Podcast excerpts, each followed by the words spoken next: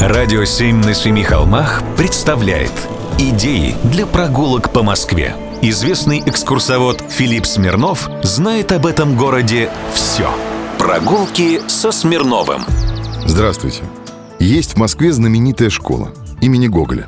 В ней мечтают учиться... Ой, нет, не так. Многие родители мечтают, чтобы их чада учились в этой школе. Школа с богатой историей. Сейчас ее реставрируют. Планируют закончить в наступившем году. Но это не помешает мне рассказать ее историю. И вот она какая.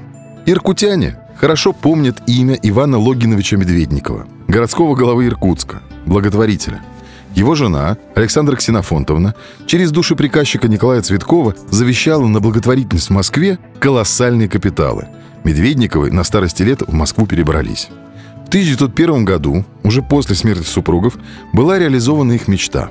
Помимо больницы для неизлечимо больных, была построена нового типа гимназия. Учреждению покровительствовал великий князь Сергей Александрович. В советское же время эта гимназия стала называться «Школа имени Гоголя». Находится она в центре города, близ Арбата, в Староконюшенном переулке.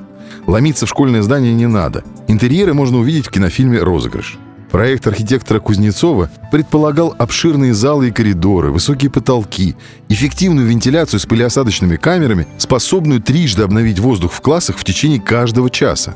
А миллиардер Второв дал денег на большой гимназический зал. Это удивительное здание и в целом новый тип школьного здания. Организаторы его создали новый тип гимназического образования в России, рассчитывая, что по образцу Медведниковской гимназии будет перестроена вся школьная система – Количество часов на изучение древних языков было сокращено, зато обязательным стало изучение новых – французского, немецкого, английского. Расширилось преподавание мироведения, естественной истории, физической географии, анатомии и гигиены. В штат гимназии вошли преподаватель гимнастики, педиатр и дантист. Всем ученикам предлагались горячие завтраки.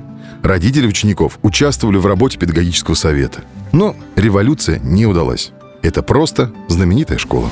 Прогулки со Смирновым. Читайте на сайте radio7.ru. Слушайте каждые пятницу, субботу и воскресенье в эфире «Радио 7» на Семи холмах.